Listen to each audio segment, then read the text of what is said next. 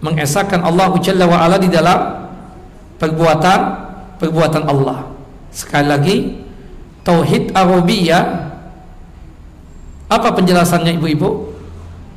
Mengesahkan Allah di dalam perbuatan perbuatan Allah. Contoh perbuatan Allah apa? Menciptakan, menghidupkan, mematikan, memberikan rizki, mengatur alam semesta dan lain sebagainya. Itu tauhid apa namanya? Ar-rububiyah. Ada tauhid yang kedua itu adalah tauhidu al-ibadah. Ya, tauhid uluhiyah itu artinya ifradallah fil ibadah. Mengesahkan Allah Jalla wa ala dalam masalah ibadah. Ini berkaitan erat dengan perbuatan kita. Kita sholat, kita puasa, kita bersedekah, kita berzakat, kita umrah, kita haji, kita pakai jilbab dan lain sebagainya. Itu kita melakukan itu semua buat apa? Buat Allah, untuk Allah. Namanya tauhid apa? Uluhiyah. Atau sinonimnya tauhid uluhiyah apa? Tauhidul ibadah. Allah Jalla wa ala menyatakan dalam surah Al-Bayyinah ayat yang kelima wa ma umiru illa liya'budallah mukhlishina lahuddin hunafa. Tidaklah kita ini disuruh diperintahkan kecuali beribadah kepada Allah Jalla wa ala ya dengan tulus ikhlas. Artinya tulus ikhlas itu beribadahnya kita salatnya kita puasanya kita zakatnya kita sedekahnya kita hajinya kita umrahnya kita pakai jilbabnya kita ikut kajiannya kita karena Allah Jalla Jalaluhu Inna salati wa nusuki wa mahyaya wa mamati lillahi rabbil alamin la syarikalah. Nah, itulah berkaitan dengan tauhid al-uluhiyah. Ada yang ketiga namanya tauhid asma was sifat.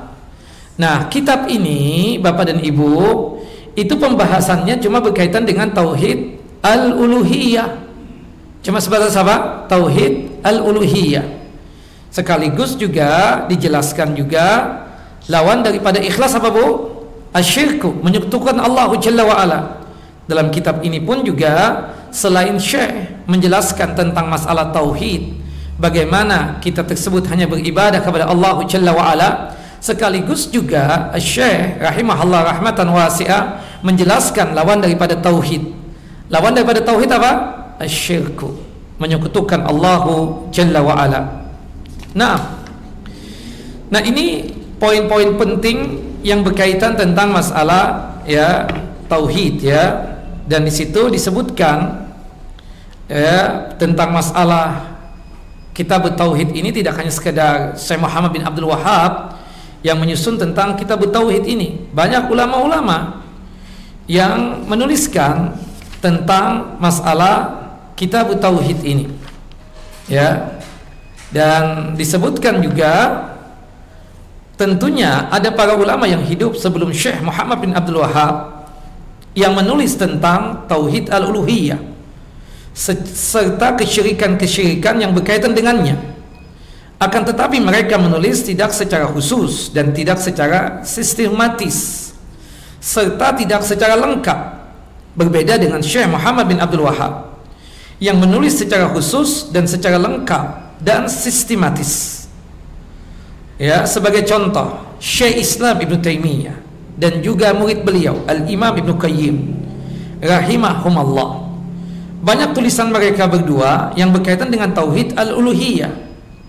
Bahkan Syekh Muhammad bin Abdul Wahab telah menimba ilmu khususnya tentang masalah tauhid ini dari buku-buku Syekh Islam Ibn Taimiyah dan buku-buku Al-Imam Ibn Qayyim rahimahullah. Akan tetapi tulisan mereka berdua tidaklah terkumpul dengan satu tempat dan tidak tersusun secara sistematis. Demikian juga para ulama yang hidup semasa beliau, semasa Syekh Muhammad bin Abdul Wahab atau setelah Syekh Muhammad bin Abdul Wahab.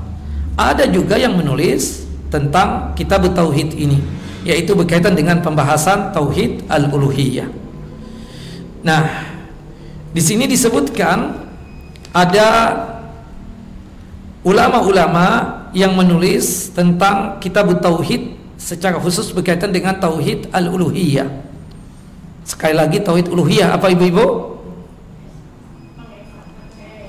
Mengesahkan Allah dalam masalah apa? Ibadah. Yang pertama Al-Imam Al-Mizrizi. Al-Imam Al-Miqrizi. Al-Imam Al-Miqrizi yang wafat tahun 845 Hijriyah. Beliau ini seorang ulama dari kalangan madhab Syafi'i. Beliau menulis sebuah kitab yang berjudul Tajridut Tauhidi Al-Mufid. Pemurnian tauhid yang bermanfaat. Di awal buku beliau, beliau berkata seperti ini. Ya ka qauli ta'ala iyyaka na'bud fa innahu yanfi syirka al-mahabbati wal ilahiyyah. Seperti firman Allah Jalla wa ala yang termaktub dalam surah Al-Fatihah. Iyyaka na'bud wa iyyaka nasta'in. Hanya kepadamu lah ya Allah kami beribadah dan hanya kepada Engkau lah ya Allah kami meminta pertolongan. Nah, wa iyyaka nasta'in fa innahu yanfi syirka al khalqi wa rububiyah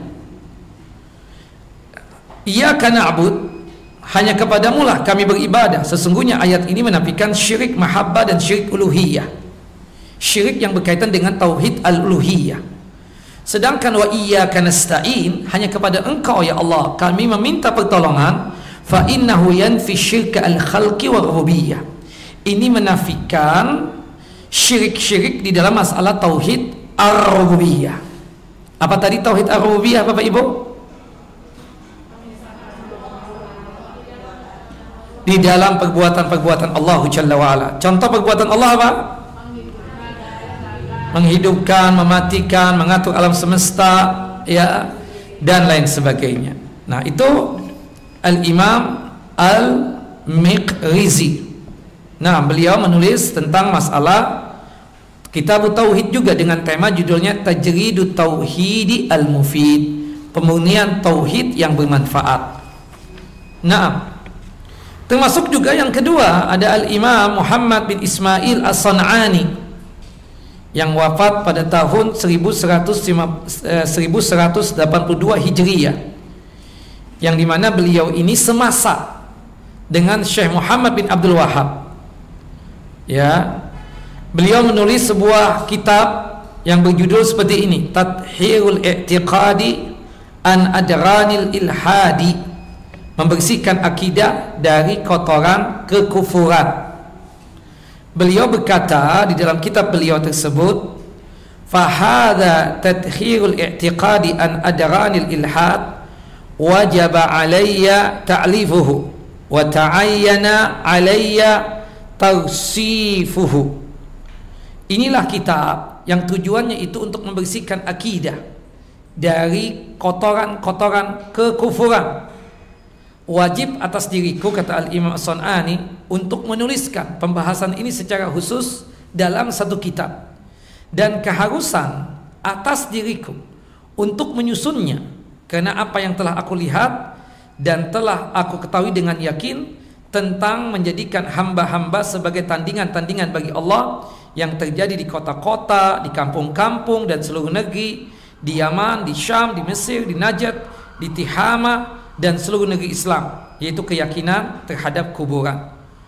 Lima ra'aituhu wa alimtuhu yaqinan min ittikhadil ibad al-andat fil amsari wal qura wa jami'il bilad min al-Yaman wa Syam wa Misra wa Najd wa Nihama wa jami'i diyani diyar wa jami'i diyaril islami wa huwa al-i'tiqadu fil qubur.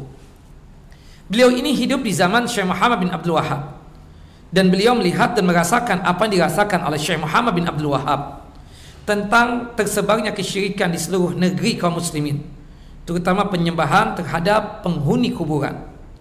Al-Imam As-San'ani rahimahullah rahmatan wasi'ah memuji dakwahnya Syekh Muhammad bin Abdul Wahab dalam kaidah syair beliau beliau bikin syair secara khusus Imam Sunani ini ya yang di mana tujuannya itu tidak lain untuk memuji Syekh Muhammad bin Abdul Wahab salami ala najat wa man halla fin najat wa in kana taslimi anil bu'di la yujdi.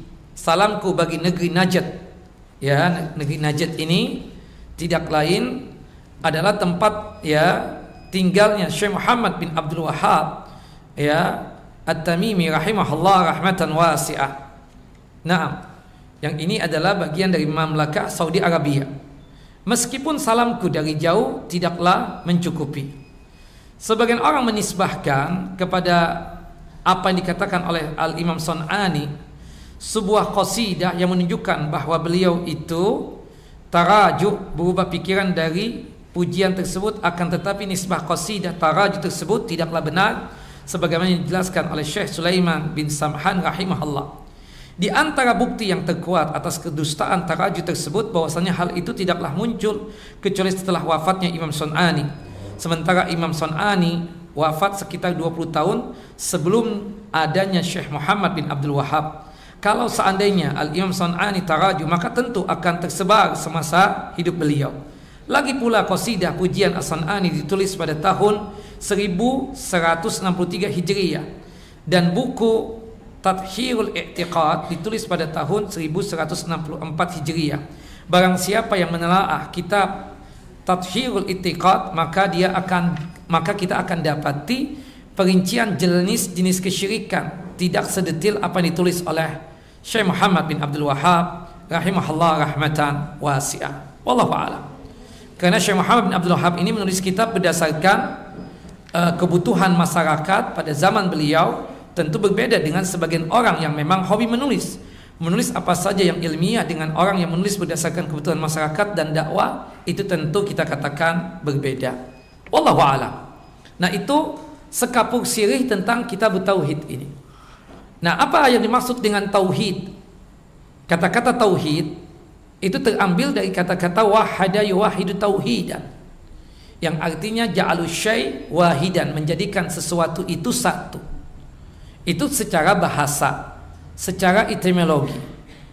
Sedangkan secara syariat yang disebut dengan tauhid itu adalah ifradallah fil ibadah.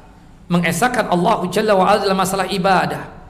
Dan ini berkaitan erat dengan kalimat tauhid la ilaha illallah yang kita ucapkan la ilaha illallah itu artinya apa la ma'budu bihaqqin illallah tidak ada sembahan yang layak dan pantas untuk disembah kecuali Allah Jalla wa ala. Nah, kalimat tauhid la ilaha illallah itu dipastikan itu berkaitan erat tentang masalah tauhid al-uluhiyah atau tauhid al-ibadah. Nah, tauhid la ilaha illallah atau tauhid al apa al-uluhiyah yang di mana kalimat tauhid la ilaha illallah itu mengandung dua rukun atau dua pondasi yang di mana tidaklah benar ucapan kita la ilaha illallah kecuali kita menjalankan dua pondasi tersebut. Apa dua pondasi tersebut, Bapak Ibu? Dua rukun tersebut. Kalau kita nggak paham, nggak ngerti, ya maka percumalah ucapan la ilaha illallah yang kita ucapkan di setiap hari kita. Apa? Di dalam kalimat tauhid berisi kandungan, rukun atau pondasi atau landasan kalimat tauhid. Tidaklah dianggap benar kalimat tauhid yang kita ucapkan tersebut kecuali jika kita tersebut menjalankan dua pondasi tadi. Yang pertama adalah al-isbat. Al-isbat itu artinya apa? Menetapkan apa yang kita tetapkan? Allah Jalla wa ala sebagai Rabb dan Tuhan kita. Yang satu-satunya yang pantas untuk disembah, satu-satunya yang pantas untuk diibadahi. Konsekuensinya adalah an-nafyu. An-nafyu itu artinya menafikan, meniadakan. Apa yang kita tiadakan? Tuhan-Tuhan selain Allah Jalla Jalaluh. Ya, jadi orang yang mengucapkan la ilaha illallah itu dia harus menetapkan dua pondasi atau dua landasan ini. Pada saat dia mengucapkan la ilaha illallah dalam kalbunya, dalam hatinya bahwasanya Tuhan yang pantas untuk disembah hanyalah Allahu Jalla wa ala semata.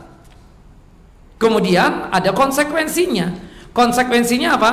Harus menafikan Tuhan-Tuhan selain Allahu Jalla Jalaluh.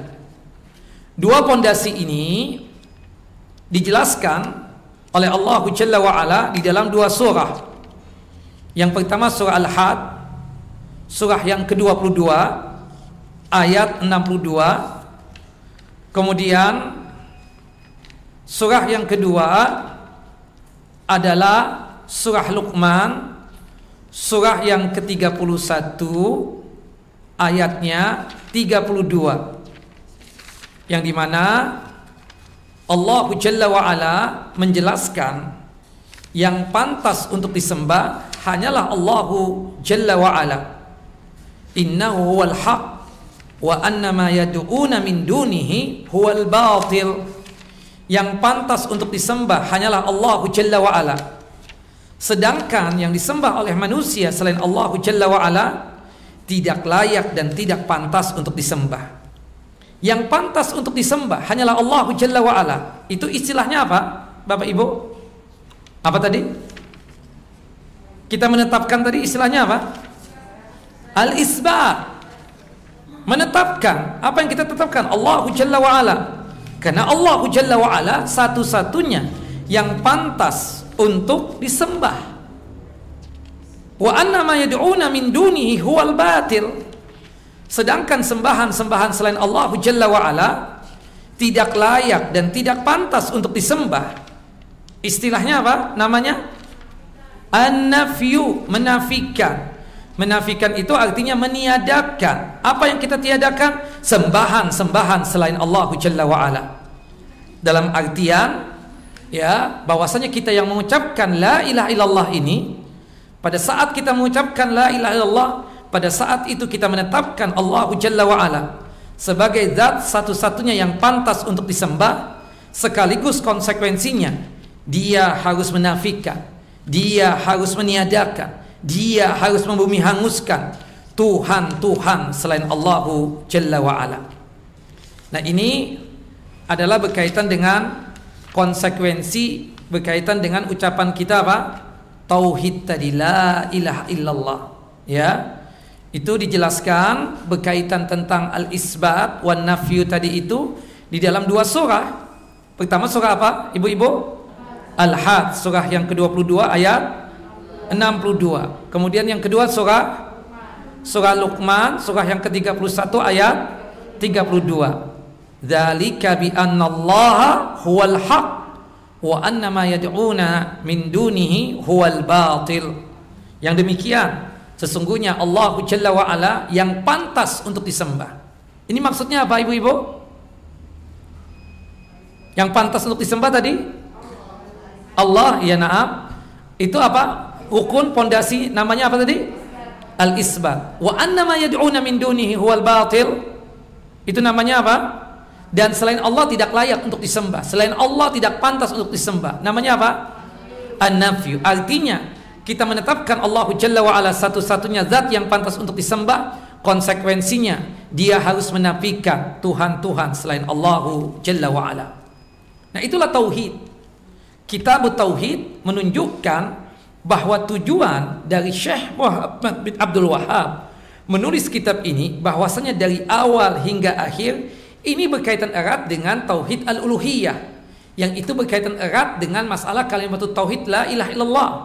Yang di dalamnya tadi ada dua rukun atau dua pondasi. Apa tadi ibu-ibu? Dua rukun tadi? Al-isbat wan nafyu. Ya. Dan tentang Istilah tauhid ini istilah yang dipopulerkan oleh Nabi kita Muhammad sallallahu alaihi wasallam. Banyak sekali hadis-hadis yang disampaikan oleh Nabi SAW yang derajatnya sahih yang menjelaskan ungkapan atau bahasa tauhid ini. Di antaranya hadis yang dikeluarkan oleh Al Imam Ad-Daruqutni dalam kitab sunannya pada nomor hadis 2059 Hadis dari sahabat yang mulia Abdullah ibnu Abbas radhiyallahu anhu ketika Nabi Muhammad sallallahu alaihi wasallam mengutus Muad bin Jabal ke Yaman, Rasulullah memberikan nasihat. Nasihatnya itu puncaknya adalah falyakun awwala ma tad'uhum ilaihi tauhid Allah. Wahai Muaz, ketika engkau berada nanti di Yaman, engkau akan berjumpa dengan kaum musyrikin, kaum kafirin, terutama Yahudi dan Nasrani. Maka tolong engkau persiapan sebelum mendakwahkan dakwah ini. Dan dakwah yang pertama kali yang engkau terapkan kepada mereka dakwah apa? Tauhid Allah, mengesahkan Allah. Dari hadis yang sahih ini menunjukkan istilah tauhid itu sudah dikenal belum di zaman Nabi? Dikenal. Ini ungkapan Nabi SAW. Dan itu diungkapkan lagi oleh Nabi SAW di dalam hadis yang dikeluarkan oleh Al-Imam Al-Bukhari dalam kitab sahih beliau pada nomor hadis 7372. Rasulullah memberikan nasihat kepada Mu'ad bin Jabal juga, "Falyakun awwala ma ila ayyuhidallah." Tolong Mu'az, dakwah yang pertama kali yang engkau terapkan untuk mendakwahi mereka adalah mengajak mereka agar mereka itu mentauhidkan Allah. Berarti menunjukkan istilah tauhid itu sudah apa? Sudah sangat ma'ruf, sangat dikenal. Bukan istilah yang diada-adakan di zaman sekarang ini. Dan sinonim daripada tauhid itu adalah beribadah hanya kepada Allah Jalla wa ala. Disebutkan dalam hadis yang juga dikeluarkan oleh Al Imam Al Bukhari dalam kitab Sahih beliau pada nomor hadis 1458 faliyakun awwala ma tad'uuhum ilaihi ibadatullah maka jadikanlah dakwahmu wahai Muaz yang pertama kali kepada mereka adalah beribadah hanya kepada Allah beribadah hanya kepada Allah semata sinonimnya apa ibu-ibu ya Allah tauhid iya tauhid sinonimnya apa Persamaan katanya apa? Beribadah hanya kepada Allah Jalla wa ala semata. Jadi kalau dikatakan tauhid, tauhid, tauhid maksudnya apa? Mengesahkan Allah Jalla wa ala masalah ibadah. Artinya beribadahnya kita hanya kepada siapa? Allah Jalla wa ala semata. Nah, ini istilah daripada tauhid tadi. Wallahu a'lam bissawab. Nah, istilah tauhid ini pun juga disampaikan oleh Nabi pada saat berhaji ya istilah talbiyah talbiyah itu sinonimnya itu adalah tauhid karena isinya di dalam talbiyah itu apa mengesahkan Allah labbaik labbaik la syarika lak labbaik innal hamda wan ni'mata laka wal mulk la syarika lak maka disebutkan dalam hadis Jabir bin Abdullah radhiyallahu anhu qala berkata fa'ahalla bitauhid. Nah, tentang masalah tata cara manasik haji ini itu dijelaskan secara panjang ya secara panjang secara detil itu dalam satu hadis. Hadisnya siapa? Hadisnya Jabir bin Abdullah radhiyallahu anhu hadis yang dikeluarkan oleh Al Imam Muslim dalam kitab sahih beliau pada nomor hadis 1218 ya tentang haji wadaknya Nabi SAW Nah, di situ dijelaskan secara detail dari Nabi SAW berada di Mikot sampai beliau itu mengucapkan talbiyah. Setelah beliau niatan untuk melaksanakan ibadah haji, haji beliau itu kan kiran. Haji kiran itu penggabungan antara ibadah umrah dan haji. Pada saat berada di Mikot kita mengucapkan labbaik Allahumma umratan wa hajjan.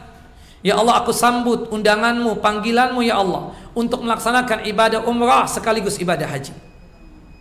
Kemudian kata Jabir fa ahalla tauhid. Setelah itu beliau bertalbiyah. Labbaik labbaik la syarika lak labbaik innal hamda wan ni'mata lak wal mulk la syarika lak labbaik Allah panggilanmu ya Allah. Sambutan yang tidak ada sekutu di dalamnya. Sesungguhnya pujian itu ya hanyalah untukmu ya Allah. Sesungguhnya nikmat ya itu adalah nikmat yang datang dari Engkau ya Allah yang diberikan kepada kami, terutama nikmat iman dan Islam. Wal mulka dan juga sesungguhnya kerajaan itu juga milikmu ya Allah. La syarikalah. Aku pastikan aku tidak menyekutukan Engkau ya Allah. Nah, ini istilahnya apa? Tauhid juga. Termasuk juga istilah tauhid ini bukan istilah yang baru sebagaimana tuduhan orang-orang itu. Karenanya para ulama menuliskan buku-buku ya judul kitab mereka itu apa? Kitab Tauhid. Seperti siapa? Ya, At-Tauhid karya Al-Imam Ibnu Huzaimah. Ini sebelum Syekh Muhammad bin Abdul Wahab bahkan. Yang di mana beliau wafat pada tahun 311 Hijriah. Kemudian kitab Tauhid karya Al-Imam Ibnu Mandah. Ini pun juga sebelum Al-Imam Abdul Wahab. Ya, Syekh Muhammad bin Abdul Wahab, maaf. Ya, ini sebelum uh, Syekh Muhammad bin Abdul Wahab. Ini beliau wafat pada tahun 395 Hijriah. 395 Hijriah. Ini Imam Ibnu Mad Al-Imam Ibnu Mandah. Al-Imam Ibnu Mandah ini wafat pada tahun 395 Hijriah. Beliau punya kitab namanya Kitab Tauhid juga. Bahkan Al-Imam Al-Bukhari yang membawakan hadis khusus dari Muad bin Jabal yang beliau ya kasih salah satu nama babnya beliau adalah Kitab Tauhid. Ma jaa fi du'ain Nabi SAW ummatahu ila tauhidillahi tabaraka wa ta'ala. Bab ya atau hadis-hadis yang menjelaskan tentang Nabi yang mengajak umatnya untuk mentauhidkan Allah tabaraka wa ta'ala. Naam. Nah kemudian tadi kita sudah membahas tauhid tadi terbagi menjadi berapa bu? Tiga. Ada yang membagi dua. Ada yang membagi dua. Nanti kita jelaskan. Yang tiga dulu. Yang pertama apa? Tauhid ar-rububiyah. Yang kedua uluhiyah. Yang ketiga asma was sifat. Ada yang membagi tauhid itu terbagi menjadi dua, tapi sama dengannya jadi tiga juga. Ya. Pertama adalah tauhidul ilmi wal ma'rifah. Yang pertama istilahnya apa? Tauhidul ilmi wal ma'rifah. Yang kedua tauhidul amali wat talabi. Tauhidul amali wat talabi. Naam. Yang pertama tadi apa? Tauhidul ilmi wal ma'rifah. Kemudian yang kedua tauhidul amali wa talabi kadang diistilahkan tauhidul ilmi wal ma'rifah dengan istilah tauhidun fil ma'rifati wal isbat. Tauhidul ilmi wal ma'rifah sinonimnya persamaan katanya adalah tauhidun fil il fil ma'rifati wal isbat. Tauhidun fil ma'rifati wal isbat sedangkan tauhidul amali wat talab sinonimnya persamaan katanya adalah tauhidun fit talabi wal qasdi. Tauhidun fit talabi wal qasdi. Jelas Bu? Kecepatan enggak? Jadi tauhidul ilmi wal ma'rifah sinonimnya apa? Tauhidun fil ma'rifati wal isbat sedangkan tauhidul amali wa talab sinonimnya apa? Tauhidun fit talabi wal qasdi. Nah ini kan dua doang pembagiannya. Di antara yang menyebutkan dua ini adalah Al-Imam Ibnu Qayyim rahimahullah rahmatan wasi'ah. Kata Al-Imam Ibnu Qayyim rahimahullah wa amma tauhidul ladzi da'at ilaihi rusul wa nazalat bihil kutubu adapun tauhid yang di mana para rasul itu mendakwahkannya. Dan kitab-kitab turun ya menjelaskan tentang tauhid itu. Fahuwa nau'an. Itu ada dua. Pertama tauhidun fil ma'rifati wal isbat. Yang kedua wa tauhidun fit talabi wal qasdi. Tauhidun fil ma'rifati wal isbat sinonimnya tadi apa Bu? Tauhidul ilmi wal ma'rifah sedangkan tauhidun fit talabi wal qasdi sinonimnya apa tauhidul amali wat talab nah khusus yang pertama tadi tauhidul ilmi wal ma'rifah atau tauhidun fil ma'rifati wal isbat itu ada dua yang pertama tauhid ar-rububiyah yang kedua tauhid asma was sifat. Jelas Bu? Ya, jadi tauhidul ilmi wal ma'rifah Tauhidul ilmi wal ma'rifah itu terbagi menjadi berapa? Dua. Yang pertama apa? Al-rububiyah. Yang kedua asma was sifat. Sedangkan tauhidul amali wa talab itu sama dengannya tauhid apa? Al-uluhiyah. Jadi kalau secara umum tauhid itu ada dua apa tiga? Ada tiga. Jelas nggak? Jadi pembagian tauhid ada dua itu sebenarnya sama dengannya juga tiga. Karena tauhidul ilmi wal ma'rifah itu terbagi menjadi berapa? Dua. Yang pertama tauhid rububiyah, yang kedua tauhid asma was sifat. Sedangkan sinonim daripada tauhid al amal wa talab ya atau tauhid sinonimnya adalah tauhidun fit talabi wal qasdi itu maksudnya adalah tauhid al uluhiyah. Sampai di sini Bapak Ibu jelas? Ibu-ibu jelas? Kecepatan gak Bu? Tidak. Tayyib. Nah sekarang kita masuk kepada bab yang pertamanya ini. Ini kan bab pertamanya. Ini berkaitan dengan bab yang pertamanya. Yang tadi penjelasan tentang masalah eh, apa kita katakan itu mukadimahnya. Kita masuk kepada bab yang pertamanya sekarang. Kita masuk kepada bab yang pertama. Di dalam bab yang pertama ini menjelaskan tentang hakikat tauhid itu apa? Apa sih tauhid itu sebenarnya? Apa hakikatnya?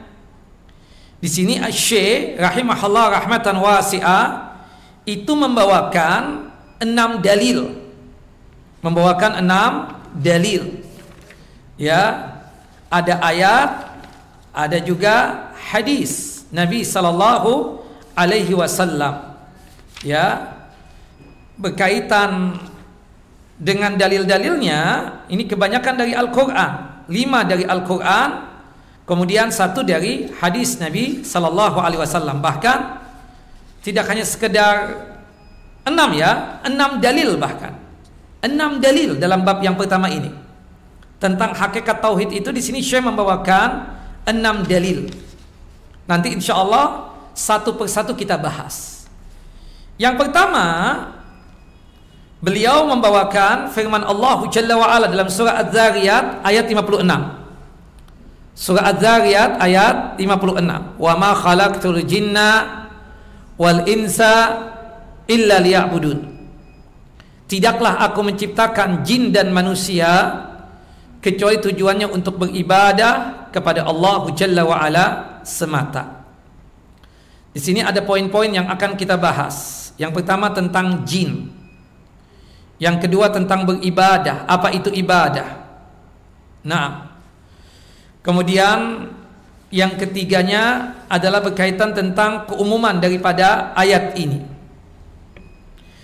Ilmu yang bisa kita dapatkan dari ayat ini bahwasannya yang pertama ya, ilmu yang bisa kita dapatkan dari ayat ini yang pertama ayat ini merupakan dalil dan hujjah bahwa bangsa jin juga mukallaf juga dibebani oleh Allah Jalla wa ala untuk menjalankan syariat. Tugasnya juga beribadah kepada Allah Jalla Jalaluh. Oleh karenanya para nabi dan para rasul itu selain diutus kepada manusia juga diutus kepada bangsa jin. Dipastikan nabi dan rasul itu dari kalangan manusia. Bangsa jin tidak ada rasul. Dipastikan para ulama pun juga dari kalangan bangsa manusia. Bangsa jin tidak ada ulamanya. Jadi bangsa jin itu untuk eh, apa is, apa berkaitan dengan kadar keimanan, kadar keislaman sangat jauh dengan keimanannya manusia. Dalil yang menjelaskan bahwasanya bangsa jin juga beribadah kepada Allah, punya beban untuk menjalankan syariat, itu difirmankan oleh Allah dalam surah Jin ayat 15 dan 16. Surah Jin ayat 15 dan 16. Allah menyatakan, "Wa ammal qasituna fakanu li jahannama hataba." Adapun bangsa jin yang menyimpang dari kebenaran, maka mereka akan menjadi kayu bakarnya neraka jahanam. Wa allaw istaqamu ala tariqati la asqainahum ma'an ghadaqa dan bahwasannya jikalau bangsa jin tersebut tetap berjalan di atas jalan yang lurus yaitu agama Islam maka kami benar-benar akan memberikan minum kepada mereka dari air yang segar yang datang dari jannah dan surga. Di sini menunjukkan bahwasanya bangsa jin itu ada yang muslim, ada yang kafir. Ya. Ada yang muwahhid, ada juga yang musyrik. Ya, muwahhid itu yang mentauhidkan Allah Jalla wa ala. Ada juga yang musyrik. Ya. Ada apa? Ada yang beriman, ada juga yang tidak beriman. Bahkan bangsa jin itu punya aliran-aliran, sakte-sakte sebagaimana manusia. Kita tahu kan berapa golongan nih yang ketahuan kan? 73 golongan. Ya. Tapi yang selamat cuma satu kan? Puncak dari sakte-sakte aliran sesat itu yang pertama adalah khawarid. Khawarid, ISIS itu. Nah, yang kedua adalah Syiah Rafidah. Rafidah Syiah itu. Yang ketiga Al-Qadariyah yang tidak percaya dengan takdirnya Allah Jalla wa ala. Yang keempat Jabariyah yang selalu apa pun dikaitkan digantungkan dengan takdirnya Allah Jalla wa ala hatta bermaksiatnya dia. Ini namanya Jabariyah, musuh daripada Qadariyah. Kalau Qadariyah menolak takdir, kalau Jabariyah sebaliknya, apa-apa oh ini kan takdir Allah, anak maksiat juga takdir Allah. Astagfirullahalazim. Yang kelima adalah murjiah. Murjiah itu yang punya keyakinan iman itu cuma sebatas di hati. Enggak ada pengaruhnya dengan perbuatan fisik kita. Kita sholat, kita puasa, kita zakat, kita sadaqah, kita pakai hijab. Enggak nambah keimanan menurut mereka. Begitupun juga kata mereka, kita bermaksiat sekalipun nggak mengurangi iman kita. Wal billah. Saking sesatnya murjiah ini menganggapkan menganggap bahwasanya imannya mereka sama seperti imannya para nabi. Nggak ada bedanya. Wal billah. Nah sakta yang lain banyak lagi. Nah di bangsa jin pun juga ada aliran-aliran ada sakta-sakta disebutkan di dalam surah jin ayat yang ke-11 surah jin ayat yang ke-11 Allah Jalla wa ala berfirman wa anna minna salihuna wa minna duna dzalika kunna taqaiqa qidada.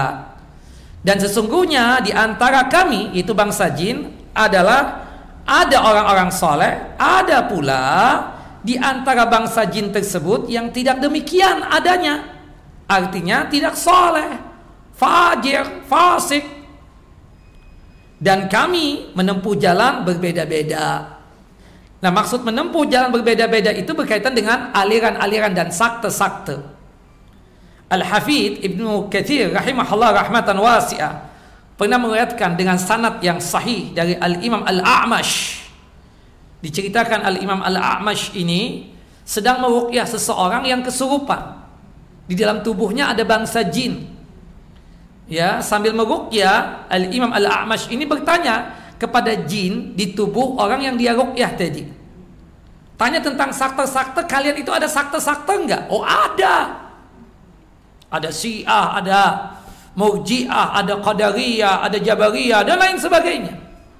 Nah kemudian ditanya oleh Al-Imam A'mash ini, Fama rafidah fiqa, fikum? Menurut kalian, rafidah, syiah, itu gimana? Qala syarruna paling jeleknya sakte, paling buruknya sakte di antara kami, paling sesatnya sakte Syiah. Subhanallah itu bangsa jin. Nah, bangsa jin itu punya beban enggak untuk menjalankan puru, sholat, puasa, haji. Ya. Al-Imam Az-Zarkasi rahimahullah rahmatan wasi mengatakan telah terjadi perdebatan di kalangan ulama ya tentang apakah bangsa jin dibebankan untuk menjalankan furu atau yang berkaitan dengan cabang-cabang syariat. Maka menurut para ahli tahqiq, para ulama yang sifatnya meneliti tentang masalah ini, mereka pun ya melaksanakan ibadah yang furu' tadi, menjalankan syariat yang furu' tadi, yang bercabang-cabang tadi, tapi sifatnya global. tidak sebagaimana sama percis dengan manusia. Ya. Dan kita tidak perlu untuk memperdalamnya nanti. Ustadz, nanti ibu-ibu kan nanya, bangsa jin itu jenis kelaminnya gimana? Kita katakan sama seperti kita manusia, ada laki, ada perempuan. Nanti repot lagi, ibu nanya lagi sama saya. Bangsa jin itu kan ada melahirkan, ada nifas juga enggak Ustaz? Wallahu alam. Kita enggak tahu. Itu yang perempuan ada haidnya juga enggak? Enggak tahu karena beda dengan manusia kan. Maka kata Syekh Muhammad sallallahu alaihi tidak perlu kita memperdalam begitu jauh tentang masalah ini. Cukup kita yakini bangsa jin juga beribadah sama kita. Sama seperti kita. Bangsa jin juga menjalankan syariat sama seperti kita. Di bangsa jin ada yang muslim, ada yang kafir. Di bangsa jin uh, ada yang muwahhid, ada yang musyrik, sama seperti ya yang ada pada manusia. Jelas Ibu-ibu? Nah, itu ilmu yang pertama yang kita dapatkan bahwasanya bangsa jin itu sama seperti manusia. Mereka diciptakan tujuannya untuk apa? Beribadah. Sebagaimana hikmahnya kita diciptakan untuk apa? Untuk beribadah. Kita nggak mungkin ya diciptakan itu dalam kondisi yang sifatnya sia-sia. Disebutkan oleh para ulama di antaranya Al-Imam Asy-Syafi'i Al-Imam Asy-Syafi'i rahimahullah rahmatan wasi'ah ketika menjelaskan ayat yang termaktub dalam surah Al-Qiyamah ayat 36 ayahsabul insanu ayyutraka sudah apakah manusia itu menyangka mengira bahwasanya dia ditinggalkan begitu saja tanpa ada perintah, tanpa ada larangan, ya diciptakan sia-sia begitu saja? Tidak kata Imam Syafi'i. Maksudnya di situ la yu'mar wa la yunha. Apakah manusia itu tidak diperintahkan, tidak dilarang? Jawabannya tidak. Manusia itu diciptakan tujuannya untuk apa, Bu? Beribadah kepada Allah Jalla wa ala semata. Di dalam Al-Qur'anul Karim dalam surah Al-Baqarah surah yang kedua kalau nggak salah ayat 21 ya. Ayat 21-nya. Surah Al-Baqarah surah yang kedua ayat 21 Allah menyatakan apa? Ya ayuhan nasu ubudu rabbakumul ladzi khalaqakum walladzina min qablikum la'allakum tattaqun. Wahai manusia, beribadahlah kalian kepada Allah. Kenapa Allah itu layak untuk disembah? Karena Allah menciptakan kalian, hai hey manusia. Benar Ibu? Al-Baqarah ayat 21. Sahih. Nah, taib. Pertanyaannya Ustadz, apa dimaksud dengan ibadah itu? Ibadah itu secara bahasa atadallulul khudu. Tadallul itu artinya adalah hina dan rendah. Sedangkan al-khudu tunduk dan patuh. Nah, di dalam ibadah itu ada hinanya kita, ada rendahnya kita, dan ada tunduk dan patuhnya kita. Subhanallah seperti ibadah salat bu. Kita menunjukkan hinanya kita di hadapan Allah Jalla wa ala sampai kita itu mau apa? Ruku dan sujud. Kita cium lantai. Dan ruku dan sujud ini tidak boleh untuk diberikan kecuali hanya kepada siapa? Allah Jalla wa ala semata. Sahabat yang mulia Muad bin Jabal radhiyallahu an pernah datang ke negeri Syam. Syam itu empat negara sekarang, Palestina, Yordania, Syria dan Lebanon. Subhanallah, ketika beliau berada di situ, beliau melihat masyarakat Syam, penduduk Syam ketika memberikan hormat kepada para tokoh masyarakat mereka, entah pendeta, entah rahib dan lain sebagainya dengan cara sujud. Dipikir oleh Mu'ad bin Jabal ini ajib nih. Boleh juga kalau dipraktekkan kepada Nabi Muhammad SAW. Nah Mu'ad bin Jabal punya niatan yang kuat sekembalinya dari Syam. Sudah sampai di Madinah. Ketemu dengan Nabi. Ingin sujud juga. Sebagai penghormatan kepada Nabi SAW. Sekembali dari Syam. Sudah sampai di Madinah ketemu dengan Nabi. Tahu-tahu Mu'ad bin Jabal sujud. Nabi marah. Qom ya Mu'az. Berdiri antum ini. Apa-apaan ini? Sujud kepadaku. Ya Rasulullah ta'ziman lakum. Sekedar untuk penghormatan, penghargaan, pemuliaan untuk antum ya Rasulullah. Aku baru datang dari Syam. Aku lihat penduduknya ketika menghormati para tokoh masyarakat mereka dengan cara sujud. Aku ingin seperti itu untukmu ya Rasulullah. Kata Nabi tidak boleh. Sujud untuk Allah, hukum untuk Allah. Kalau sekiranya, kata Nabi, kalau sekiranya Aku ini diizinkan oleh Allah Jalla wa'ala untuk memerintahkan manusia untuk sujud lagi kepada manusia yang lainnya, maka aku akan perintahkan siapa ibu-ibu? La amartul mar'ah an tasjuda li li idhami haqqihi 'alaiha.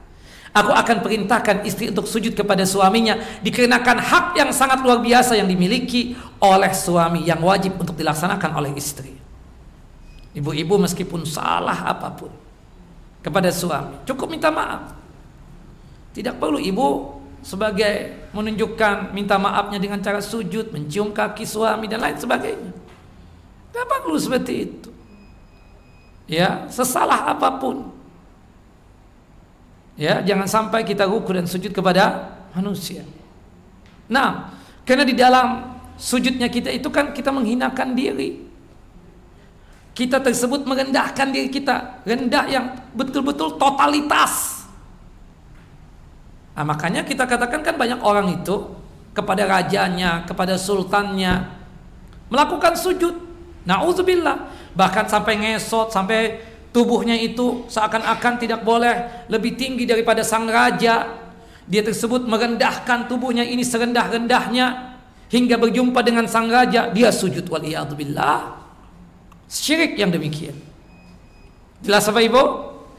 Nah, jadi secara bahasa yang disebut dengan ibadah itu adalah hina, rendah, tunduk dan patuh. Sedangkan secara istilah syariatnya banyak istilah di sini. Di antaranya disebutkan oleh Al-Imam Ibnu Katsir rahimahullah rahmatan wasi'ah ketika menjelaskan ibadah. Apa maksudnya? Beliau menafsirkan ayat ini wa ma khalaqtul jinna wal insa illa liya'budun. Tidaklah aku menciptakan jin dan manusia kecuali tujuannya untuk beribadah kepada Allah Jalla wa ala semata. Maksudnya ibadatuhu, maksud ibadah kepada Allah adalah ta'atuhu bifi'lil ma'mur wa tarkil mahdzur. Maksud ibadah kepada Allah adalah taat kepada Allah dengan melaksanakan perintah-perintah Allah dan meninggalkan segala larangan-larangan Allah Jalla wa ala.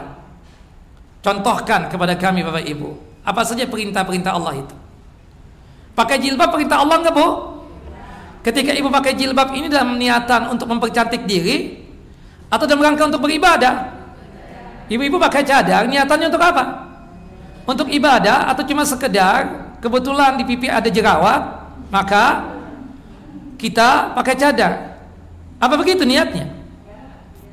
Tidak seperti itu kan? Subhanallah, kita berbusana muslimah niatan kena menjalankan perintah Allah.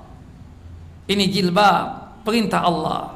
Saya ketika keluar rumah ketemu dengan laki-laki yang bukan mahram saya, saya harus tutup aurat saya. Seluruh tubuh tertutup kecuali wajah dan kedua telapak tangan. Subhanallah. Kemudian perintah Allah apalagi? Salat, puasa, ya, sedekah, zakat, korban, akikah, haji, umrah, ibadah bukan? Ibadah karena Allah Jalla wa ala perintahkan. Korban. Fasalli li rabbika wanhar. Innaha a'tainakal kautsar. Sesungguhnya kami telah memberikan nikmat yang sangat luar biasa banyak kepada kalian ini. Maka fasalli li rabbika wanhar. Salatlah salat Idul Adha karena Allah ikhlas dan setelah salat Idul Adha berkorbanlah karena Allah. Berkorbanlah sembelihlah hewan korban untuk mendekatkan diri kepada Allah Jalla wa ala. Ibadah bukan? Ibadah. Nah. Subhanallah. Termasuk juga berbakti kepada kedua orang tua, ibadah bukan? Ibadah. Wa qadha rabbuka alla ta'budu illa iya wa bil walidaini ihsana. Delah dan telah kami wajibkan kepada kalian wahai manusia janganlah beribadah kecuali hanya kepada Allah Jalla wa ala dan hendaknya kalian berbakti kepada kedua orang tua kalian. Ini perintah Allah bukan? Berbakti kepada kedua orang tua? Perintah Allah. Kalau kita menjalankan perintah Allah, salah satunya berbakti kepada kedua orang tua, ibadah bukan? Ibadah. Dan banyak lagi yang lainnya. Besok puasa Arafah, ibadah juga. Kalau sanggup satu sampai tanggal 9 ibadah juga kan puasa. Kalau nggak sanggup ya paling tidak besok ini puasa Arafahnya. Tanggal 9 Zulhijjah. Jelas ibu-ibu? Jelas Bapak?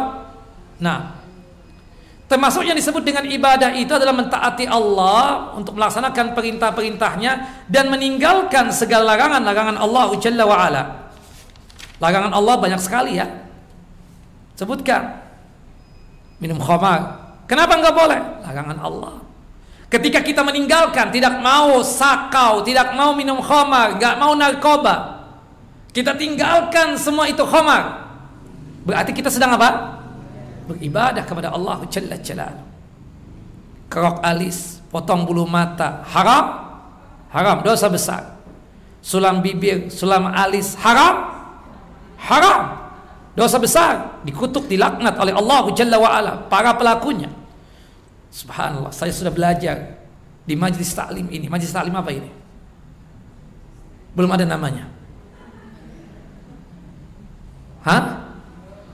Kan nggak nyebutnya. Ya kajian apa nanti ya? Kajian otista misalnya. Nah Tayyib, kajian jalan otista tiga misalnya. Nah, misalnya apa pun nampaknya. Ya anak udah kajian anak dengar tentang ayat hadis berkaitan tentang haramnya kerok alis potong bulu mata sulam bibir sulam alis keluar dari kajian ini anak taubat taubatan nasuha anak tinggalkanlah anak tinggalkan itu yang namanya kerok alis potong bulu mata tinggalkan sudah sulam bibir dan sulam alis meskipun suami itu tetap ngasih pulus untuk dana itu Ibadah bukan? Ibadah. Gak mau lagi. Termasuk yang dilakukan oleh manusia mengikuti mazhab wanita. Tahu mazhab wanita apa?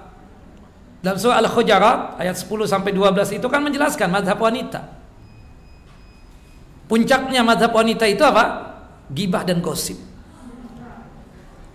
Kan Allah yang menyebutkan, "Ya ayyuhalladzina amanu la yaskhar qaumun min qaumin asa ayyakunu khairan minhum wala nisa'un min nisa'in asa ayyakunna khairan minhun." Wahai orang yang beriman, janganlah satu kaum menghina kaum yang lainnya. Bisa jadi kaum yang dihina lebih baik daripada kaum yang menghina. Dan janganlah wanita-wanita menghina wanita yang lainnya. Bisa jadi wanita yang dihina lebih baik daripada wanita yang menghina. Bu kaum itu kan terdiri dari laki-laki dan perempuan. Ungkapan bahasa kaum, kaum, ya itu ada nggak wanitanya di situ? Ada dong. Seharusnya kalau sudah disebutkan kaum, termasuk terwakili nggak kita sebagai wanita ini? Kenapa Allah setelah itu menyebutkan secara khusus wanita, ibu-ibu? Kenapa? Karena memang menghina mazhabnya wanita, nyinyir wanita. Subhanallah. Coba deh. Ibu-ibu rombongan kekawinan. Iya kan? Biasanya kalau sudah tua begini kan suami malas ngantar udah. Nah, subhanallah. Rombongan sudah mulai tuh nyetir sendiri ada sama temannya dalam perjalanan untuk ke tempat resepsi pernikahan udah mulai tuh ya, buka suara dapat siapa sih si Pulana kesian kesian kesian terus udah mulai tuh pembukaan gibah tuh. Muka dimah sudah. Kenapa? Lu bilang kesian. Otak otak. Tua tua. Macam-macam sudah disebut. Subhanallah. Apa sih kepentingan ibu-ibu? Dia teman kita itu dapat suami yang botak tua. Ya? Apa kepentingannya? Apa urusannya? Mungkin dia senang yang tua-tua. Bisa nganyomin dia mungkin dia senang yang botak-botak kelihatan betul maskulinnya subhanallah gibahnya sudah mulai subhanallah sudah ketemu sesi makan Sesinya makan. Sesi makan kan? Antri. Antri sudah panjang, makanan habis. Hah. Kelihatannya aja tajir. Makanan habis. Cuap-cuap sudah. Besok tuh jadi bahan cerita khusus di grup WhatsApp. Bukan begitu, Bu? Allahu akbar. Allahu akbar. Itu mazhab wanita, belum lagi yang lainnya. Kenapa untuk masalah shopping belanja itu wanita itu lebih tinggi syahwatnya ketimbang laki-laki? Apa sebabnya? Laki-laki biasa aja bajunya. Kalau perbandingan baju saya dengan baju ibu lebih mahal baju ibu. Ibu 3 juta, saya paling 500 ribu. Iya kan? Subhanallah. Tas, ya kan? Harus bermerek, bukan begitu. Ketika dia lihat, kenapa lo kok menjauh dari dia? Gak ada. Ya, pelah dia, gembel. Kenapa? Tasnya. Kita kan Louis Vuitton, kita kan Gucci, kita kan Hermes. Menghina orang. Belum lagi dengan yang lainnya, hinaan-hinaan itu.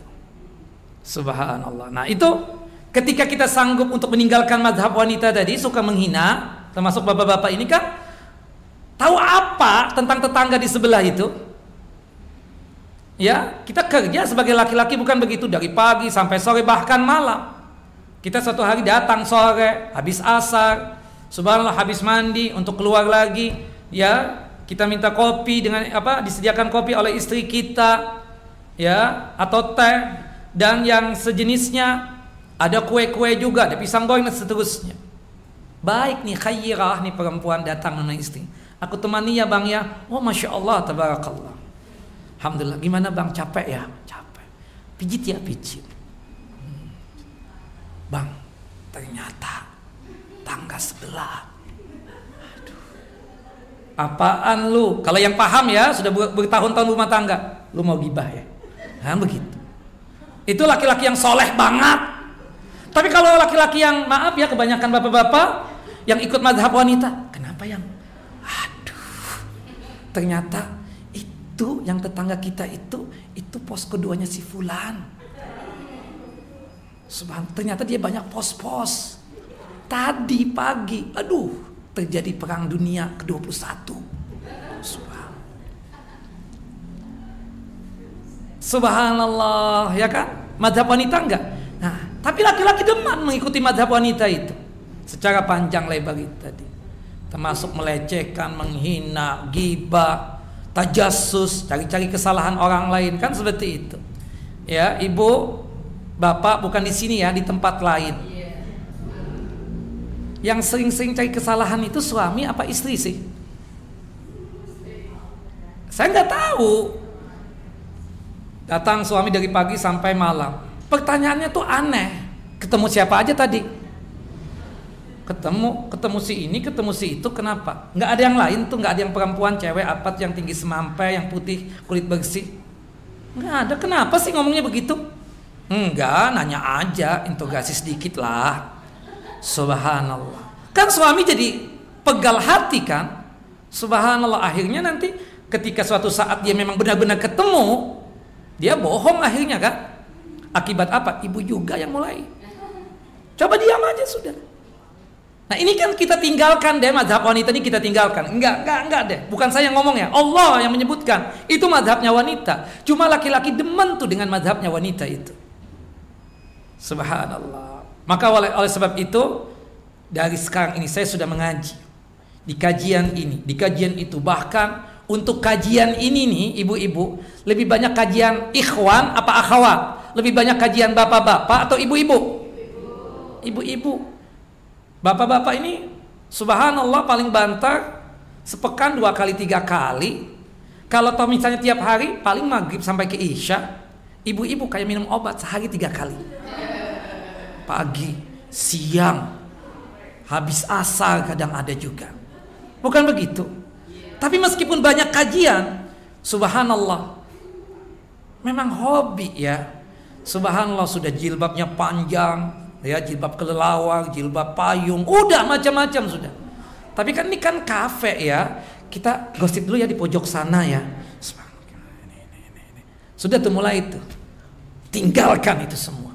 Nah ketika kita sanggup meninggalkan itu Ibadah bukan bu? Ibadah Nah itu yang dikatakan oleh Al-Hafidh Ibnu Kathir rahimahullah rahmatan wasi'ah Al-Imad Ibnu Kathir rahimahullah rahmatan wasi'ah. Dan banyak lagi ya berkaitan dengan larangan-larangan.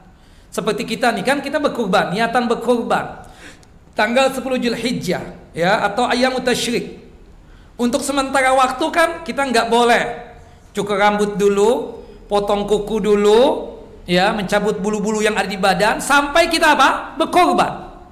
Nah, ketika kita sanggup untuk meninggalkan larangan-larangan itu, sama dengannya kita sedang apa? Beribadah kepada Allah Jalla. Kita yang bapak-bapak ini, laki-laki ini, kita berjenggot, kemudian menipiskan kumis. Ibadah bukan bapak-bapak? Ibadah. Subhanallah. Ya. Makanya nanti setelah korban pun jenggot tetap panjang ya. Jangan dikilimis lagi, jangan dikerok lagi, haram. Ya, dilarang oleh Nabi SAW. A'ful liha wa sawarib. Ya, panjangkan jenggot kalian dan tipiskan kumis. Ketika kita memanjangkan jenggot kita ini dan menipiskan kumis, berarti kita sedang beribadah kepada Allahu Jalla Jalalu. Tidak mau kita kerok ya yang namanya jenggot ini, berarti kita sedang apa? Beribadah kepada Allah Jalla Jalalu. Nah, nah itu definisi dari Al-Imam Ibnu Katsir rahimahullah rahmatan wasi'ah. Ada lagi definisi dari Syekh Islam Ibnu Taimiyah rahimahullah rahmatan wasi'ah. Kata Syekh Islam Ibn Taimiyah rahimahullah rahmatan wasi'ah al-ibadah ismun jami'un li kulli ma yuhibbuhu Allah wa yardah min al-aqwal wal a'mal al-zahirah wal batinah. Ya, yang disebut dengan ibadah itu satu kata yang mencakup ya segala perkataan dan segala perbuatan baik yang lahir maupun yang batin baik yang dicinta uh, yang yang di mana itu semua dicintai dan diridhai oleh Allah Jalla wa ala segala sesuatu yang dicintai oleh Allah Jalla ala baik itu dari ucapan kita perbuatan kita baik yang nampak ataupun yang tidak nampak itu ibadah ucapan kita kita mengucapkan salam, ketemu dengan teman kita, sahib kita. Assalamualaikum warahmatullahi wabarakatuh. Waalaikumsalam warahmatullahi wabarakatuh. Ibadah bukan ibu-ibu? Kenapa ibadah? Pertama Allah perintahkan, Rasulullah perintahkan. Yang kedua, Allah cinta banget tuh dengan ucapan salam itu kan. Subhanallah. Karena cuma sekedar menyebarkan salam masuk surga. Dengan selamat. Ada yang menerjemahkan dengan selamat itu masuk surga tanpa hisab. Gak pakai fulus, gak pakai tenaga. Assalamualaikum warahmatullah. Tapi subhanallah, namanya ibu-ibu. Salamnya cuma yang dikenal doang. Yang dia nggak kenal, subhanallah dia nggak mengucapkan salam. Padahal sama-sama pakai cadar. Padahal sama-sama pakai hijab. Bukan begitu bu? Satu keluar dari tempat ini, satu masuk cuma lihat-lihatan aja atau bahkan cuek bebek subhanallah mengangkat kepala dan lain sebagainya subhanallah nggak ada tuh kita katakan mengucapkan salah kata Nabi kita Muhammad sallallahu alaihi min asrati sa'ah salah satu tanda kiamat itu sudah ada sudah dekat. Salah satunya ya wa alla taqra'us salam illa ya uh, illa man arabtahu. Dia tidak mau untuk mengucapkan salam tidak mau untuk membaca salam kecuali orang yang dia kenal. La taqaus salam illa man ya ya'rifuhu ya illa man ta'rifu bahwasanya kita ya di antara tanda-tanda kiamat tersebut engkau tidak mau untuk mengucapkan salam kecuali kepada orang yang engkau kenal Ah nggak kenal juga ngapain. Padahal sama-sama pakai hijab. Kalau bapak-bapak mungkin jenggotan, iya, insya Allah muslim di daerah sini kan. Tapi ada tempat-tempat yang kadang kita nggak tahu. Tapi bapak-bapak juga kadang sama kayak ibu-ibu. Masuk ke masjid, satu masuk, satu keluar, berpapasan, nggak mengucapkan salam. Kan seperti itu. Gak mau untuk mengucapkan salam. Padahal itu tanda-tanda kiamat kita bawa mengucapkan salam kepada orang yang kita kenal saja. ala salam illa man ta'rifuhu. Tidak mau membaca salam mengucapkan salam kecuali orang yang dia kenal. Allahu akbar. Nah, apalagi yang dari lisan yang Allah cintai? Berzikir. Ibadah bukan? Subhanallah. Takbiran itu termasuk zikir nggak bu? Subhanallah. Hari ini takbiran nggak ibu? Tiga orang. Padahal takbiran di bulan Julhijjah itu kalau kita gabungkan mutlak dan muqayyad ada berapa hari? 13 hari. Mutlak itu takbiran yang sifatnya umum yang tidak ada kaitannya dengan salat lima waktu ya itu kapan pun kita boleh melakukan takbiran mau pagi, mau siang, mau sore, mau malam, mau sebelum tidur. Itu mulainya kapan? Tanggal 1 Zulhijjah. Lupa kan? Nggak takbiran hari ini. Ada takbiran yang kedua, muqayyad namanya. Muqayyad itu terikat dengan salat wajib, salat lima waktu. Assalamualaikum warahmatullah. Assalamualaikum warahmatullah. Sebelum zikir takbiran dulu. Allahu Akbar Allahu Akbar. La ilaha illallah. Wallahu Akbar. Allahu Akbar. Walillahil hamd. Nah Itu muqayyad. Kapan mulainya? Besok tanggal 9 Julhijjah setelah melaksanakan sholat subuh. Ibu-ibu ingat, besok kan sholatnya di rumah, takutnya lupa. Kalau di masjid insya Allah ingat. Besok hari Arafah, tanggal 9 Julhijjah. Setelah melaksanakan salat subuh, kita melakukan takbiran. Sampai kapan Ustaz takbir muqayyad itu? Sampai tanggal 13 Julhijjah setelah kita melaksanakan salat asar. Hari terakhirnya tanggal 13 Julhijjah setelah melaksanakan salat asar. Hari tasrik ya, hari tasrik yang terakhir tanggal 13 Julhijjah. Jelas Ibu-ibu? Disukai nggak oleh Allah Jalla wa'ala? Disukai. Subhanallah nggak pakai fulus, nggak pakai tenaga, takbiran doang. Dicobalah, ya. Hari ini kita sambil nyetir mobil nanti pulang takbiran. Sendiri-sendiri, masing-masing. Nggak disuruhkan berjamaatan, ya, dipimpin oleh ustaz, nggak dianjurkan, nggak diperintahkan seperti itu. Masing-masing. Ingatkan suami untuk takbiran juga. Ingatkan anak-anak kita. Ingatkan istri antum untuk takbiran juga. Bil khususnya besok nih sampai tanggal 13 Zulhijjah. Nah jadi kalau kita gabungkan mutlak dan muqayyad takbiran di bulan Zulhijjah ini berapa hari? 13 hari. Ibadah bukan? Ibadah karena Allah yang suruh itu melakukan takbiran itu dan disuruh oleh Nabi SAW dalam hadis Abdullah ibnu Umar bin Khattab adalah anhuma ma min ayyamin a'zamu indallah wa ahabbu ilallah al-amalu fihinna. Ya min hadhil ayyam yakni al-ashar min Zulhijjah tidak ada hari-hari yang agung di sisi Allah Jalla wa ala. Yang paling mulia di sisi Allah kecuali 10 hari yang pertama bulan Zulhijjah dan tidak ada hari-hari yang paling bagus untuk beramal soleh yang Allah sangat suka dan sangat mencintai seorang hamba melakukan amal soleh kecuali 10 hari yang pertama bulan Zulhijjah ini maka oleh sebab itu fa'akthiruhunna fa'akthiru fihinna fa'akthiru fihinna minat takbir wa tahlil wa tahmid Perbanyaklah di hari-hari sekarang ini mengucapkan takbir, tahlil dan tahmid. Nah, apalagi yang dicintai oleh Allah Jalla wa ala, baca Quran. Baca Quran enggak hari ini? Enggak. Baca enggak, Pak? Enggak. Bapak enggak ngaca, Ibu baca. Ingatkan, baca. Gak mampu satu juz ya sudah setengah juz. Gak sanggup juga 10 ayat deh. Supaya kita jangan pikun. Yang baca 10 ayat setiap hari insya Allah nggak pikun. Jelas ya? Baca baca. Apalagi sudah tua-tua begini mau apa lagi? Subhanallah sudah pada bau tanah. Allahu Akbar. Kesempatan kita ini bulan Julhijjah.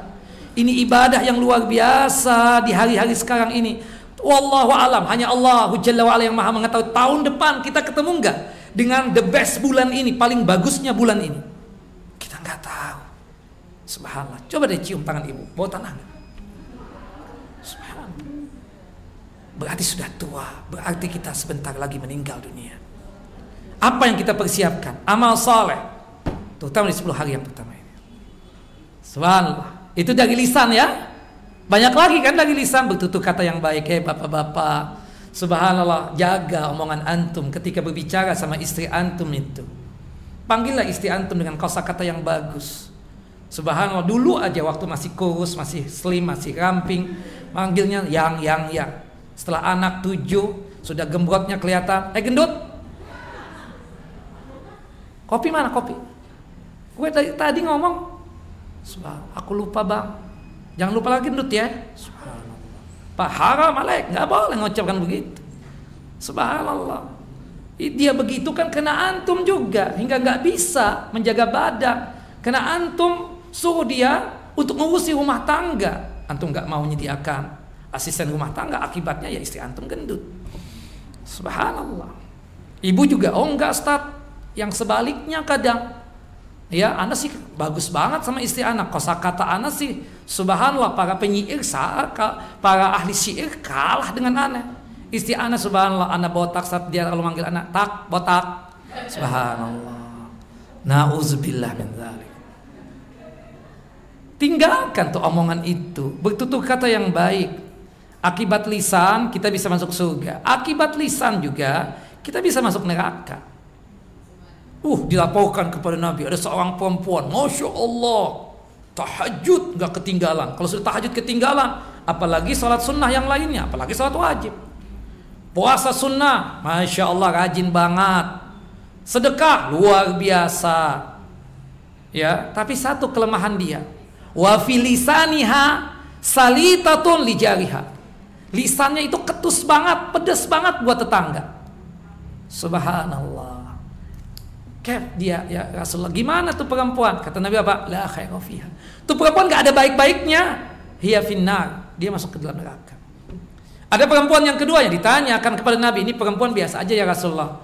Salat wajib yang dia kerjakan. Salat sunnah on and off kadang salat sunnah kadang enggak. Puasa Ramadan. Puasa sunnah ya kadang-kadang. Masih doyan makan lah. Nah kemudian untuk bersedekah biasa. Dia memerah susu kambing atau susu sapi dia sedekahkan. Yang sepele tapi lisannya dijaga betul gak mau menyakiti orang. Gak mau menyakiti hati tetangga. Gimana keadaannya? Hiya fil jannah. Dia masuk surga. Nah lisan. Jaga lisan bertutur kata yang baik. Subhanallah itu mengakibatkan Allah mencintai kita. Ketika kita bertutur kata yang baik kita sama saja sedang beribadah kepada Allah jalla jalaluh. Termasuk perbuatan. Oh perbuatan banyak banget. Sholat haji kemudian umrah ya. Itu kan perbuatan semua. Puasa perbuatan semua ibadah semua. Baik yang nampak yang nampak juga banyak kan? Kita pakai hijab kita kajian kita sholat berjamaah. Ada teman kita lama nggak ketemu. Biasanya datang ke masjid.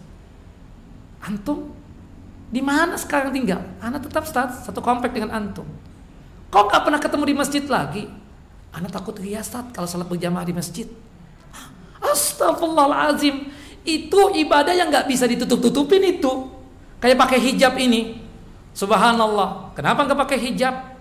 Kenapa kok aurat kelihatan ke mana-mana? Anak kalau pakai hijab kayak harim antum Ustaz. Anak riak nanti jatuhnya. Udah deh biarin aja. Astagfirullahalazim. Itu salah paham dalam memahami din dan agama. Ya kan? Kita laki-laki kudu berjamaah di masjid sholatnya. Bukan begitu Bapak? Bukan di rumah. Kita perempuan keluar rumah ketemu dengan laki-laki yang bukan mahram, ya pakai hijab. Itu kan ibadah yang berkaitan dengan zohirnya kita. Nggak bisa kita tutup-tutupi itu. Kayak haji, nggak bisa kita tutup-tutupi. Orang kan tahu juga. Ya umrah, nggak bakalan. Kita bisa tutup-tutupi. Ibadah yang nampak. Ya, subhanallah. Termasuk yang batin. Rasa takut kita kepada Allah, ibadah. Rasa cinta kita kepada Allah, ibadah berharapnya kita kepada Allah Jalla wa'ala itu pun juga apa? ibadah. Nah insya Allah bulan depan kita lanjutkan lagi ya. Masih seputar bab yang pertama yaitu berkaitan dengan hakikat tauhid. Ada pertanyaan Bapak Ibu? monggo silakan. Satu jam setengah lumayan juga ini. Mudah-mudahan jelas ya.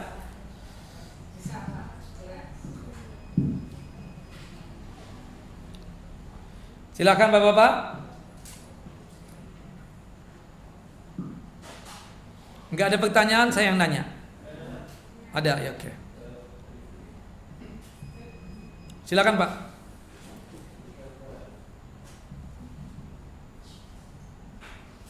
Assalamualaikum Ustaz. Ada pertanyaan dari YouTube Ustaz. Ya. Eh, dari Umum Arya Susati. Katanya bagaimana hukum cium tangan kepada suami dan orang tua? Iya. Cium tangan suami atau cium tangan orang tua boleh. Tapi tidaklah membuat kita tersebut misalnya melakukan hal-hal yang sifatnya penghinaan seperti sujud misalnya kayak sungkom begitu enggak. Kita tak angkat tangan abah kita atau umi kita kita cium tangannya. Atau kita angkat tangan suami kita kemudian kita cium. Tanpa harus kita merendahkan diri kita seperti orang yang sujud atau ruku. Jelas ya? Tidak mengapa kalau cuma sebatas seperti itu saja. Wallahu alam bisawab. Dan juga jangan lebay ya. Ada sebagian orang cium bolak-balik, bolak-balik, bolak Lebay juga kadang. Subhanallah, suaminya digituin juga. Memang Anda penyakit apa kata suaminya? Subhanallah, yang lebih daripada itu kita lakukan. Kenapa? Kok kalau cium tangan begini? Takut penyakit menular loh. Dari mana kan seperti itu? Begini, cium tangan ya kan? Diangkat tangan suami tanpa harus kita sujud dan ruku kan bisa. Ya kan? Kita angkat. Seperti itu. Wallahu alam. Atau cipika-cipiki juga boleh kan? Gak ada masalah dengan suaminya. Gak ada masalah. Wallahu alam bisawab. Kayaknya ibu geli ya sekarang sama suami ibu. Nah, enggak kan? Jangan sampai bu ya. Alhamdulillah. Bapak juga begitu. Sebaliknya, tambah tua itu tambah romantis. Harusnya tambah bersemangat ya untuk membangun rumah tangga itu. Wallahu alam bisawab. Nah, ya silakan. Ibu atau nenek atau kakak silakan. Ya. Waalaikumsalam.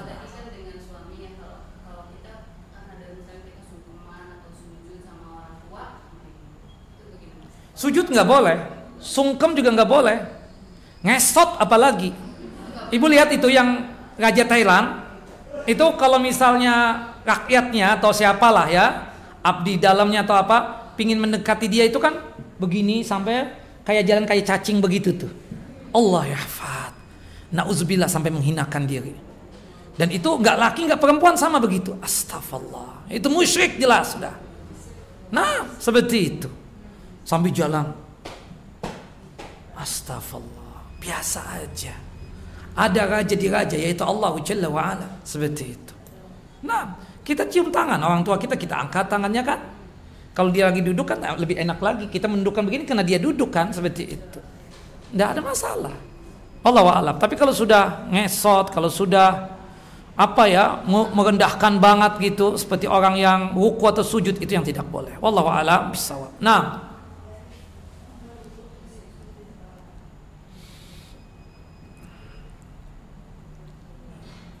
Tep. Ada lagi ibu?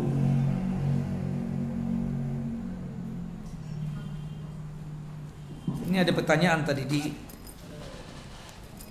di HP saya. Assalamualaikum warahmatullahi wabarakatuh. Assalamualaikum warahmatullahi wabarakatuh. Uh, berbeda.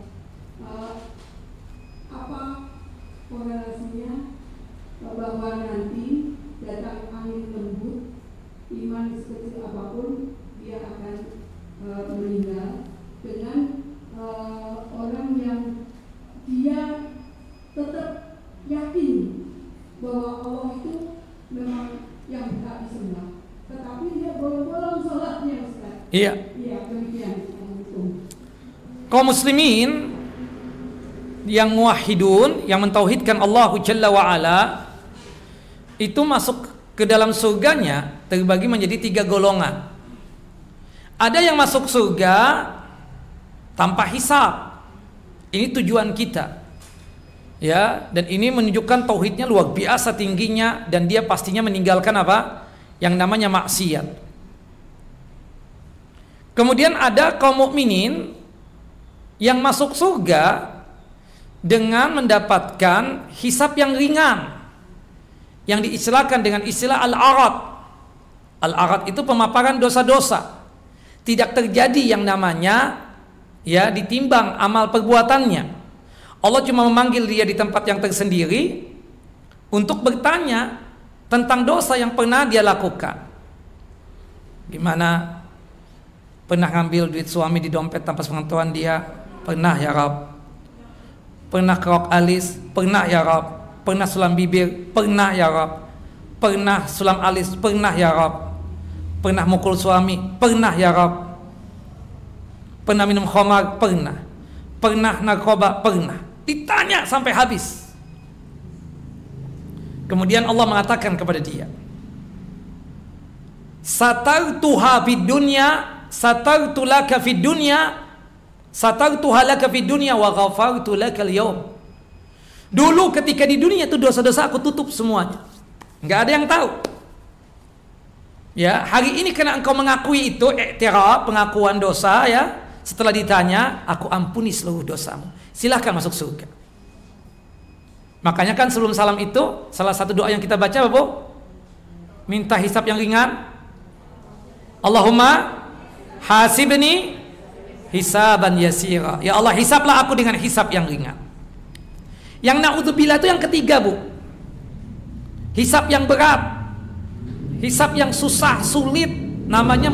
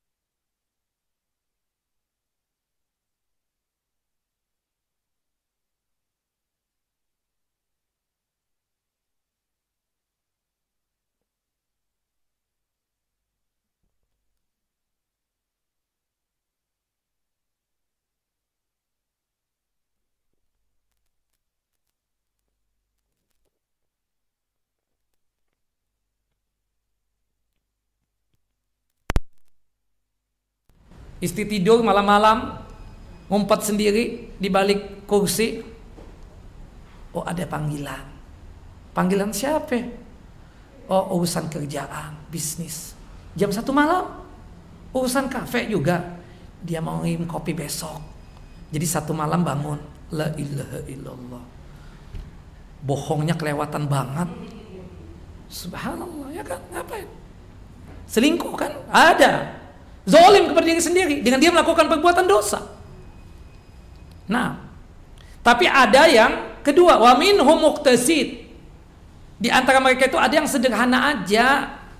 Yang penting aku yang wajib-wajib aja deh. Aku sholat, aku puasa Ramadan, aku pakai hijab, ya, aku ya berhaji kewajibannya setahun seumur hidup, eh, sorry, sekali seumur hidup, berumrah juga begitu seumur hidup satu kali.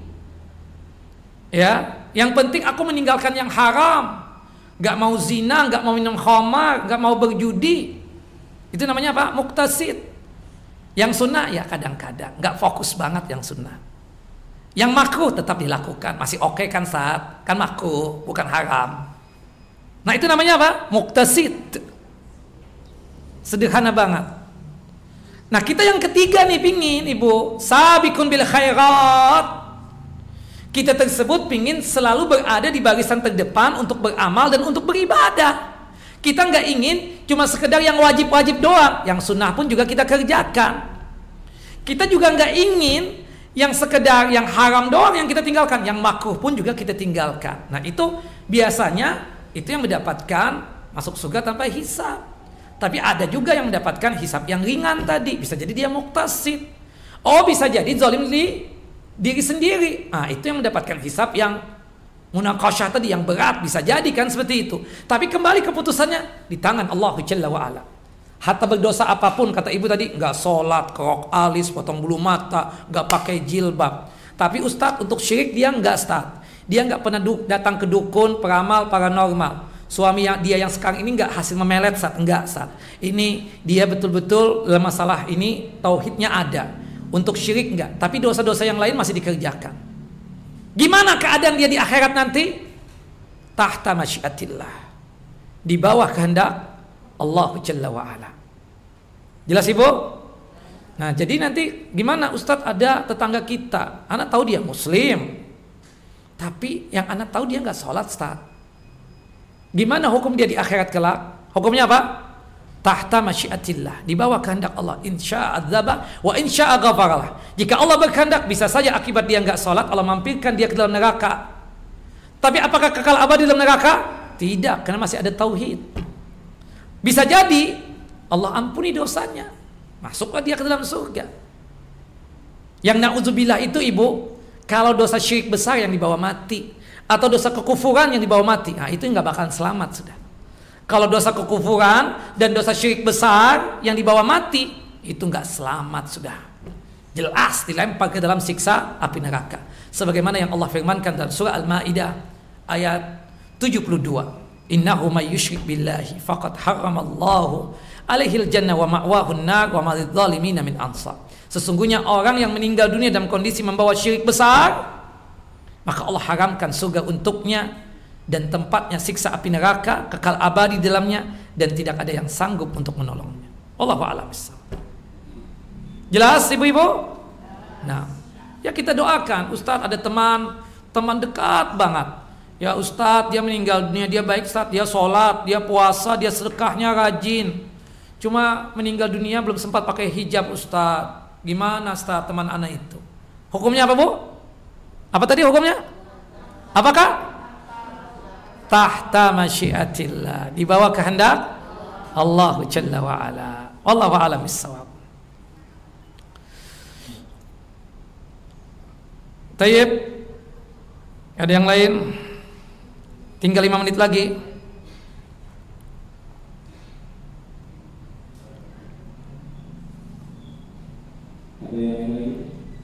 Ini ada pertanyaan Langsung WA ya. Ustadz, Ana seorang ibu rumah tangga yang mana pemasukan utama hanya dari suami Ana. Saya hanya memiliki ibu kandung karena ayah saya telah lama meninggal. Terkadang saya ingin membahagiakan ibu saya perihal materi, misalnya belikan ibu saya baju, sepatu, karena terkadang beliau suka meminta kepada saya. Tapi karena keuangan saya terbatas, saya hampir tidak pernah membelikan apa yang ibu saya minta. Karena jarang memberikan itu, terkadang ibu saya menyindir saya. Saya ingin sekali membahagiakan ibu. Adakah cara lain yang bisa saya lakukan, Ustadz, untuk membahagiakan ibu saya? Berbuat baik kepada dia. Bertutur kata yang sopan, perintahnya siap untuk dilaksanakan, tugas-tugas di rumahnya pun juga kita laksanakan. Kita sudah nggak bisa kasih fulus sama dia, malah setengah nebeng dengan dia. Ya sudah, apa yang kita lakukan? Ya kita datang ke rumah ibu kita kita masakan ya nasinya masakannya dan seterusnya. Itu cara berbakti. Ketika dia capek mah mau pijit mah kita pijitkan. Ya subhanallah. Mudah-mudahan ibu bisa uh, apa bapak dan ibu juga ya termasuk mudah-mudahan bisa membantu ya kedua orang tuanya. Ya kalau toh tidak bisa membantu secara finansial kita katakan ya membantu dengan perbuatan baik kita paling tidak at least dia doakan orang tuanya. Dia doakan orang tuanya. Doakan orang tuanya. Rabbil firli wali walidayya warhamhuma kama rabbayani saghira. Nah, orang tua menyindir sini wajarlah. Itu sindiran untuk membangun supaya suaminya itu tambah rajin, tambah giat mencari maisha. Jangan nongkrong terus di rumah, nggak tahu kegiatan apa yang harus dilakukan.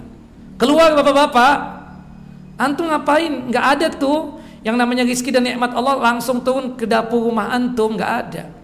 Antum tahu sudah nggak kerja, tolonglah tunjukkan sama mertua antum. Anak keluar dalam rangka untuk apa? Ya cari maisha. Kali ada objekan apa dan seterusnya.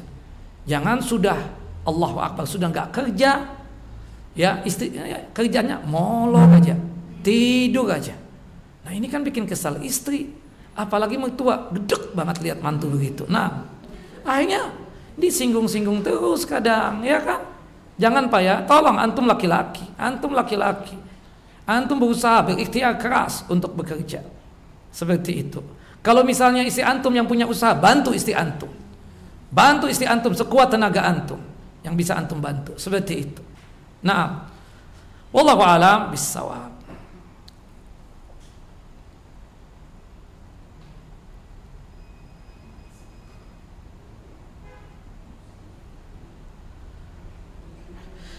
Ustadz daya ingin silaturahim tapi kadang bingung nggak bawa sesuatu oleh-oleh kalau mau datang doang. Kan nggak enak rasanya malu Ustadz sedangkan saya uang lagi pas-pasan. Ibu-ibu lagi nih yang nanya ini jelas. Ibu-ibu tuh demen ya. Setiap kali datang ke tempat saudara keluarga harus ada sesuatu kan? Ya apalah kue cucu kek atau ya kue lapis atau lempar dan lain sebagainya. Masya Allah bagus. Makanya ustadz-ustadz itu demen tuh kalau kajian sama ibu-ibu. Banyak oleh-olehnya kadang. Kalau bapak-bapak sukan doang, terima kasih. Ya baik. Ini ibu-ibu yang nanya jelas ini, Bu, jangan dipaksakan, jangan dipaksakan. Kita mampu bawa hadiah, ya kan kadang tuh keluarga kita tuh kaya raya. Dia juga nggak berharap kita bawa sesuatu, karena dia tahu kondisi kita. Kadang bantuan itu datangnya dari dia juga. Tapi kita namanya ya nggak enak aja gitu loh. Ya, tapi itu abang kita, itu kakak kita. Kita nggak bawa nggak ada masalah lah sudah. Itu saudara kita dia ngerti, mereka mengerti kita lah. Seperti itu. Yang jelas jangan sampai nanti karena kita ya harus bawa oleh-oleh, harus bawa sesuatu ke rumah keluarga kita, itu akibatnya nanti kita nggak silaturahim. Silaturahim tetap meskipun nggak bawa apa-apa. Sekedar nongol, nanyakan kabar dan seterusnya. Oh itu pahalanya besar. Di situlah rizki akan mudah untuk kita dapatkan. Sebagaimana disebutkan di dalam hadis Nabi SAW itu yang membuat umur kita panjang umur kan seperti itu. Nah, silaturahim ya, jangan ditinggalkan. Wallahu a'lam